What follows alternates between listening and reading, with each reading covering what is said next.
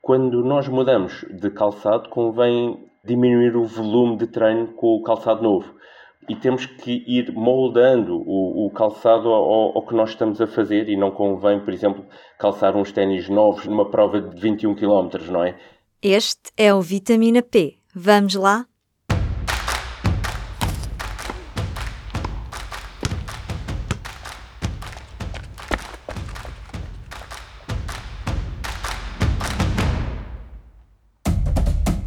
Viva! Eu sou a Carla Pequenini e este é mais um episódio do Vitamina P, o podcast Nutrição e Desporto do Público. Ano novo, vida nova. Ser mais saudável, calçar mais vezes os ténis e começar ou voltar a correr são resoluções comuns para o ano novo. Mas podemos começar um estilo de vida ativo com qualquer par de sapatilhas? Neste Vitamina P, o personal trainer Paulo Aquin, do Holmes Place, ajuda-nos com as respostas. Vamos falar de temas como a mais-valia de ténis rasos, o drop e o chamado doping mecânico. Dá para correr com qualquer tipo de ténis? Basta calçar um par de sapatos e começar? Hum, na realidade, existem uma múltipla variedade de calçados de corrida que cá em Lisboa chamamos de ténis, mas lá no Norte acabamos por ter outra terminologia, que é as sapatilhas. A terminologia correta seria o calçado de corrida e o calçado de corrida é adaptado à técnica de, de cada um. Existem várias técnicas de corrida, existe um tipo de corrida que é mais natural e acaba por ser mais adaptado à anatomia do nosso pé, que é uma corrida no terço anterior do pé, onde nós privilegiamos o primeiro contacto do solo na parte anterior do pé. Ou seja, na, na ponta dos pés? Não é mesmo na pontinha, mas no terço anterior. Se nós dividirmos o pé em três partes, uhum. é no terço dos dedos dos pés, okay. mas que acaba por suportar e, e amparar um bocadinho o impacto do contacto do pé no chão. Existe outra técnica que é o contacto com o calcanhar, e essa técnica acaba por depender mais do, do amortecimento do, do, calçado. E aí sim, consoante o nosso peso e a, e a quantidade de corrida que nós fazemos, devemos ter mais ou menos amortecimento, podemos ter correção de passada. Uhum. Claro, muitas vezes há a ideia que correr é o exercício mais barato de todos, basta calçar os ténis ou um par de qualquer calçada e começar que indicações ou que sintomas, no fundo, que sinais é que nos avisam que o calçado que usamos não é o mais indicado? Na realidade, quando nós temos dor ou algum desconforto na corrida, será o primeiro indicador. Quando nós não estamos 100% confortáveis com, com o que estamos a fazer, é porque há qualquer coisa que não está 100% adaptada ao, ao nosso corpo, à nossa forma de, de nos mexermos. Então temos que arranjar alguma maneira ou melhorar a técnica de corrida ou alterar o equipamento para se ajustar melhor à, à nossa corrida, não é? E nesse aspecto nós temos que ter atenção a alguns aspectos, por exemplo, os ténis de corrida. Há muitos modelos, há uns muito caros e outros muito mais em conta, e isso vai depender com a tecnologia que é implementada nesse próprio calçado. Hoje em dia temos, temos ténis que, que corrigem a passada, por exemplo, de, de pronadores para supinadores, ou seja, uh, promovem uma maior inversão ou inversão, ou, ou suportam melhor ou, ou menos o, o Para quem não sabe, o que é que é pronação, supinação, assim, tentando explicar? Uh, a supinação é quando o arco plantar é uhum. muito elevado okay. uh, e a pronação é quando o arco plantar é, é baixinho, ou seja, o, o comumente chamado de pé, pé chato. Então, quem tem o pé chato eh, tem o arco plantar abatido e isso faz com que o, a própria tíbia sobre o pé eh, faça uma queda para, para o lado de dentro e o joelho segue uh, esse movimento, ou seja, vão tender a, a pôr o, o joelho para dentro durante a passada isso pode alterar um, toda a estrutura biomecânica depois do, da, da perna durante a corrida e, e, isso acaba por sobrecarregar outras estruturas, como por exemplo o menisco e, e, depois a bacia também e as costas, depois que compensam esse desequilíbrio. E é por isso que também uh, há muitos corredores que desenvolvem lesões, uh, e lesões não só no, nos pés, mas lesões nos joelhos, na, na bacia, nas costas, porque tem, tem um desequilíbrio na, na origem, no pé. Uhum. Portanto, o primeiro sinal é a dor. Se eu não me sinto confortável a correr, isso, isso é o primeiro sinal de que devo procurar talvez um calçado melhor. Onde é que posso encontrar informação? Para quem não quer investir muito, tem assim um orçamento mais apertado, como é, qual é que são os, quais é que são os passos? Na realidade, e mais uma vez, referindo aquilo que eu disse há pouco, a, a técnica de corrida pode ser melhorada e, e não suportada. Ou seja, se nós temos um, um déficit de suporte no arco plantar e, e, faz com que então o arco plantar ceda ao, ao, nosso peso, se calhar nós deveríamos era melhorar as condições musculares desse arco plantar para que ele realmente suporte o, o nosso movimento. E, e então já não precisávamos do tal calçado adaptado e poderíamos usar qualquer tipo de calçado. Mas como a maior parte das pessoas não sabe como fazer isso, acaba por, um, por ir atrás de, desse, desses suportes de, dos calçados e, e depender depois de, desse tipo de, de adaptação. Uhum. Isso é interessante, portanto, às vezes, em vez de corrigir o calçado, é preciso corrigir a corrida. Exatamente e dado que o nosso arco plantar ou o nosso pé é constituído por muitos músculos e, e, e, articulações e elas deveriam ser móveis e deveriam ser, ser funcionais. Então, todos os corredores deveriam começar a trabalhar o, os seus pés, primeiramente, e, e depois é começar realmente uma corrida mais a sério.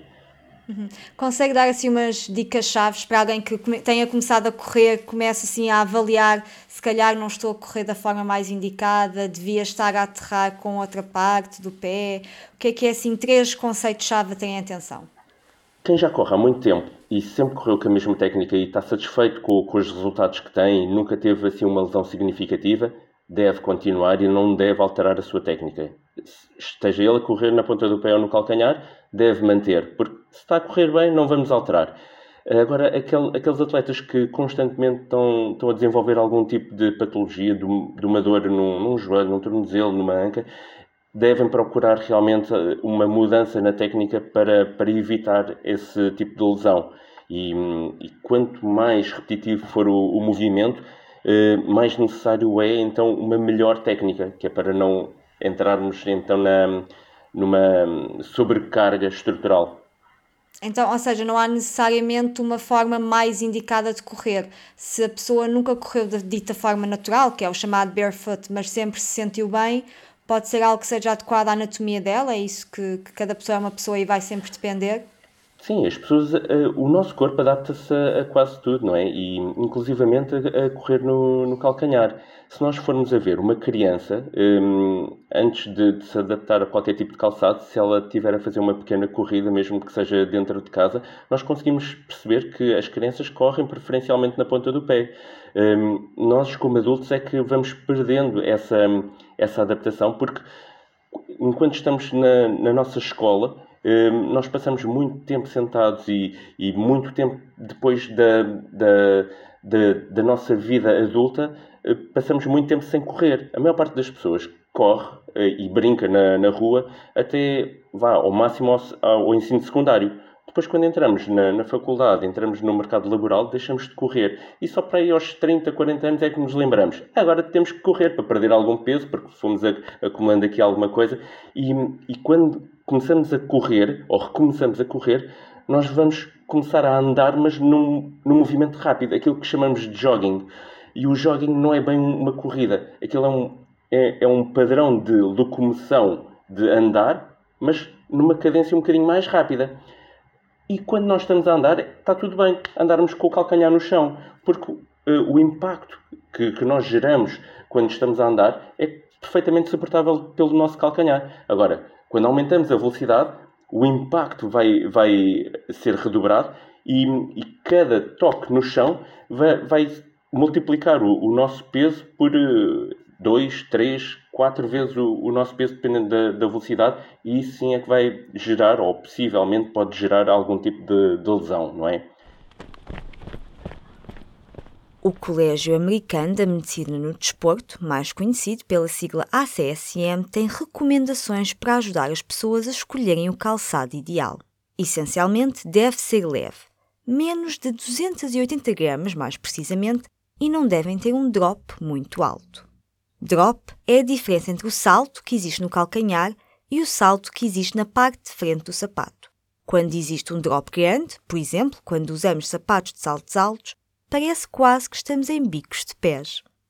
A nível estético, a pessoa sente-se mais alta, e estou mais elegante, estou mais alto, mas na realidade está a colocar o pé já numa posição de inclinação e, e que já por si já induz alteração a, a nível postural, inclusivamente.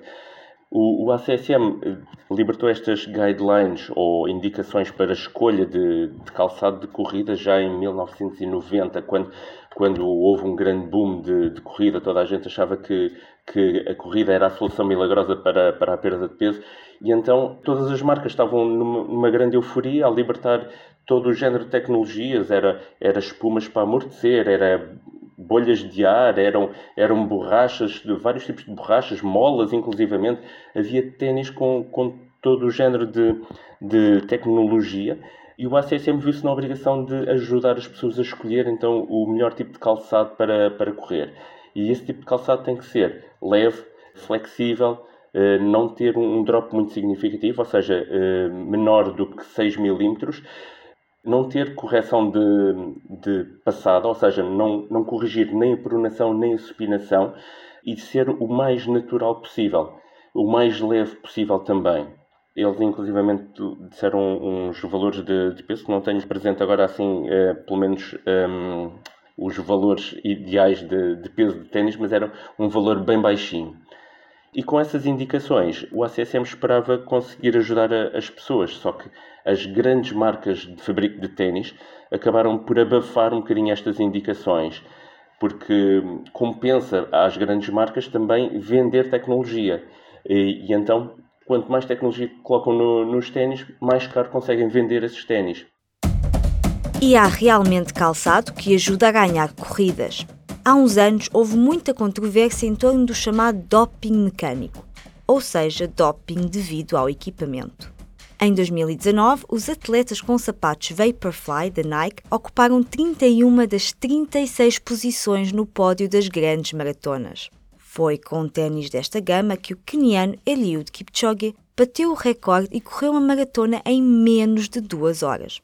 Alguns questionam se os segundos extra vieram do calçado, que tinha mais amortecimento e foi criado para aumentar a eficácia da corrida.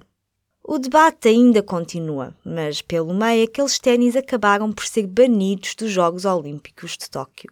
E o Paulo explica-nos que, embora estas sapatilhas possam fazer a diferença para corredores de elite, não são o melhor para quem começa a correr por lazer.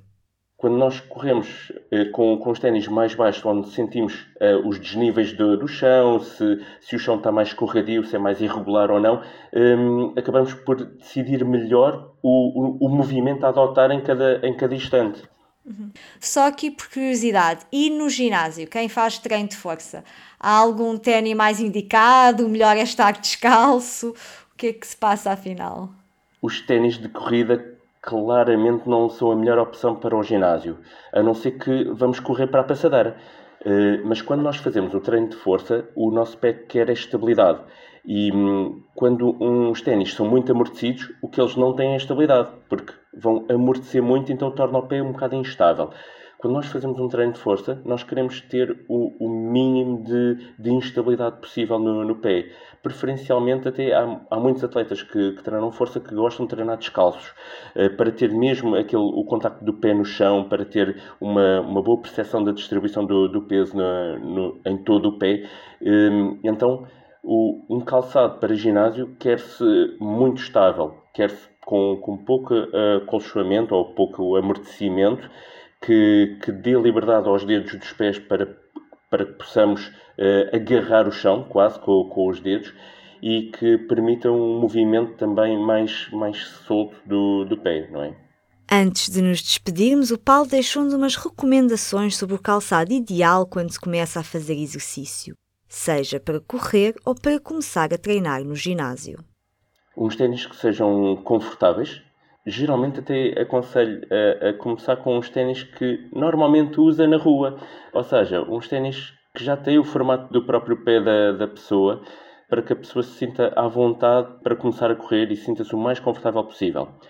Quando nós mudamos de calçado, convém diminuir o volume de treino com o calçado novo, porque sempre que alteramos o calçado há uma alteração também da, da técnica e temos que ir moldando o, o calçado ao, ao, que nós estamos a fazer e não convém, por exemplo, calçar uns ténis novos numa, numa prova de, de 21 km, não é? Eh, eu acho que hoje em dia eu acho que ninguém faz isso, ou pelo menos é, é muito recomendado não o fazerem. E então, sempre que, que mudamos de, de, calçado, convém diminuir um bocadinho o volume de treino. Um, ehm, para quem está a começar, uh, recomendo mesmo que comece por volumes pequeninos de treino, correr pouco e com qualidade é, é sempre melhor do que correr muito uh, e em muito esforço. Portanto, uh, manter, manter a, a, o conforto e a qualidade de, de corrida sempre como prioridade e, e, não o volume e intensidade.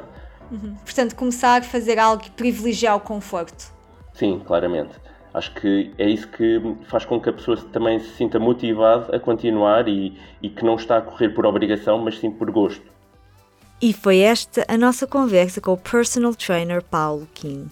Como sempre, o mais importante é sentirmos-nos bem. Já sabem, para comentários ou sugestões, podem sempre enviar um e-mail para carla.pequenino.public.pt. Antes de nos despedirmos, vamos aos estudos da semana? Há um estudo para tudo? Já conhecemos a importância de manter um estilo de vida ativo, e isso continua a valer mesmo depois de um diagnóstico de cancro. Fazer exercício com alguma intensidade pode dificultar o crescimento de tumores malignos. Isto acontece, segundo cientistas, porque o exercício reduz o açúcar disponível no corpo para os tumores crescerem. A tese vem de um estudo publicado em novembro na revista académica Cancer Research. Os autores concluem que o exercício aeróbico regular está associado a uma redução na possibilidade de formação de metástases, ou seja, de o cancro se propagar para outros órgãos. Os exercícios aeróbios são aqueles em que se usa oxigênio para gerar energia. Normalmente são realizados durante um período de tempo maior, com uma intensidade moderada. Uma corrida, por exemplo. As conclusões baseiam-se na observação tanto de ratinhos como de seres humanos. Os ratinhos foram treinados sob um regime de exercício rigoroso. Os voluntários humanos, saudáveis, foram examinados antes e depois de corridas. Foram também obtidos dados a partir de um estudo epidemiológico que monitorizou mais de 2.700 pessoas durante 20 anos. Aquelas que realizavam exercício físico regularmente eram também as que tinham menor risco de metástases. Atenção! Ainda não é certo que exista uma relação de causalidade. Ou qual é exatamente o motivo para este fenómeno? Os investigadores teorizam que, quando se faz exercício, os órgãos e músculos requerem grandes quantidades de glicose, essencialmente açúcar. Ou seja, a atividade física aumenta o consumo de glicose pelos órgãos, o que significa que existe menos energia disponível para os tumores crescerem. Os investigadores também acreditam que exercícios de alta intensidade que deixam o coração a bater mais depressa são mais eficazes. Estas ideias vão ao encontro de outros estudos que recomendam a manutenção da atividade física após um diagnóstico de cancro. E também são um lembrete da importância de mantermos um estilo de vida ativo. Aliás, no Vitamina P já falámos sobre a importância do exercício durante a doença. Podem espreitar o episódio de junho deste ano em que conversamos com João da Silva. E com esta ficamos por aqui. Para comentários e sugestões, já sabem, o e-mail é carla.pequenino.public.pt. Carla com capa. Este episódio foi produzido, como sempre, com a ajuda da Aline Flor.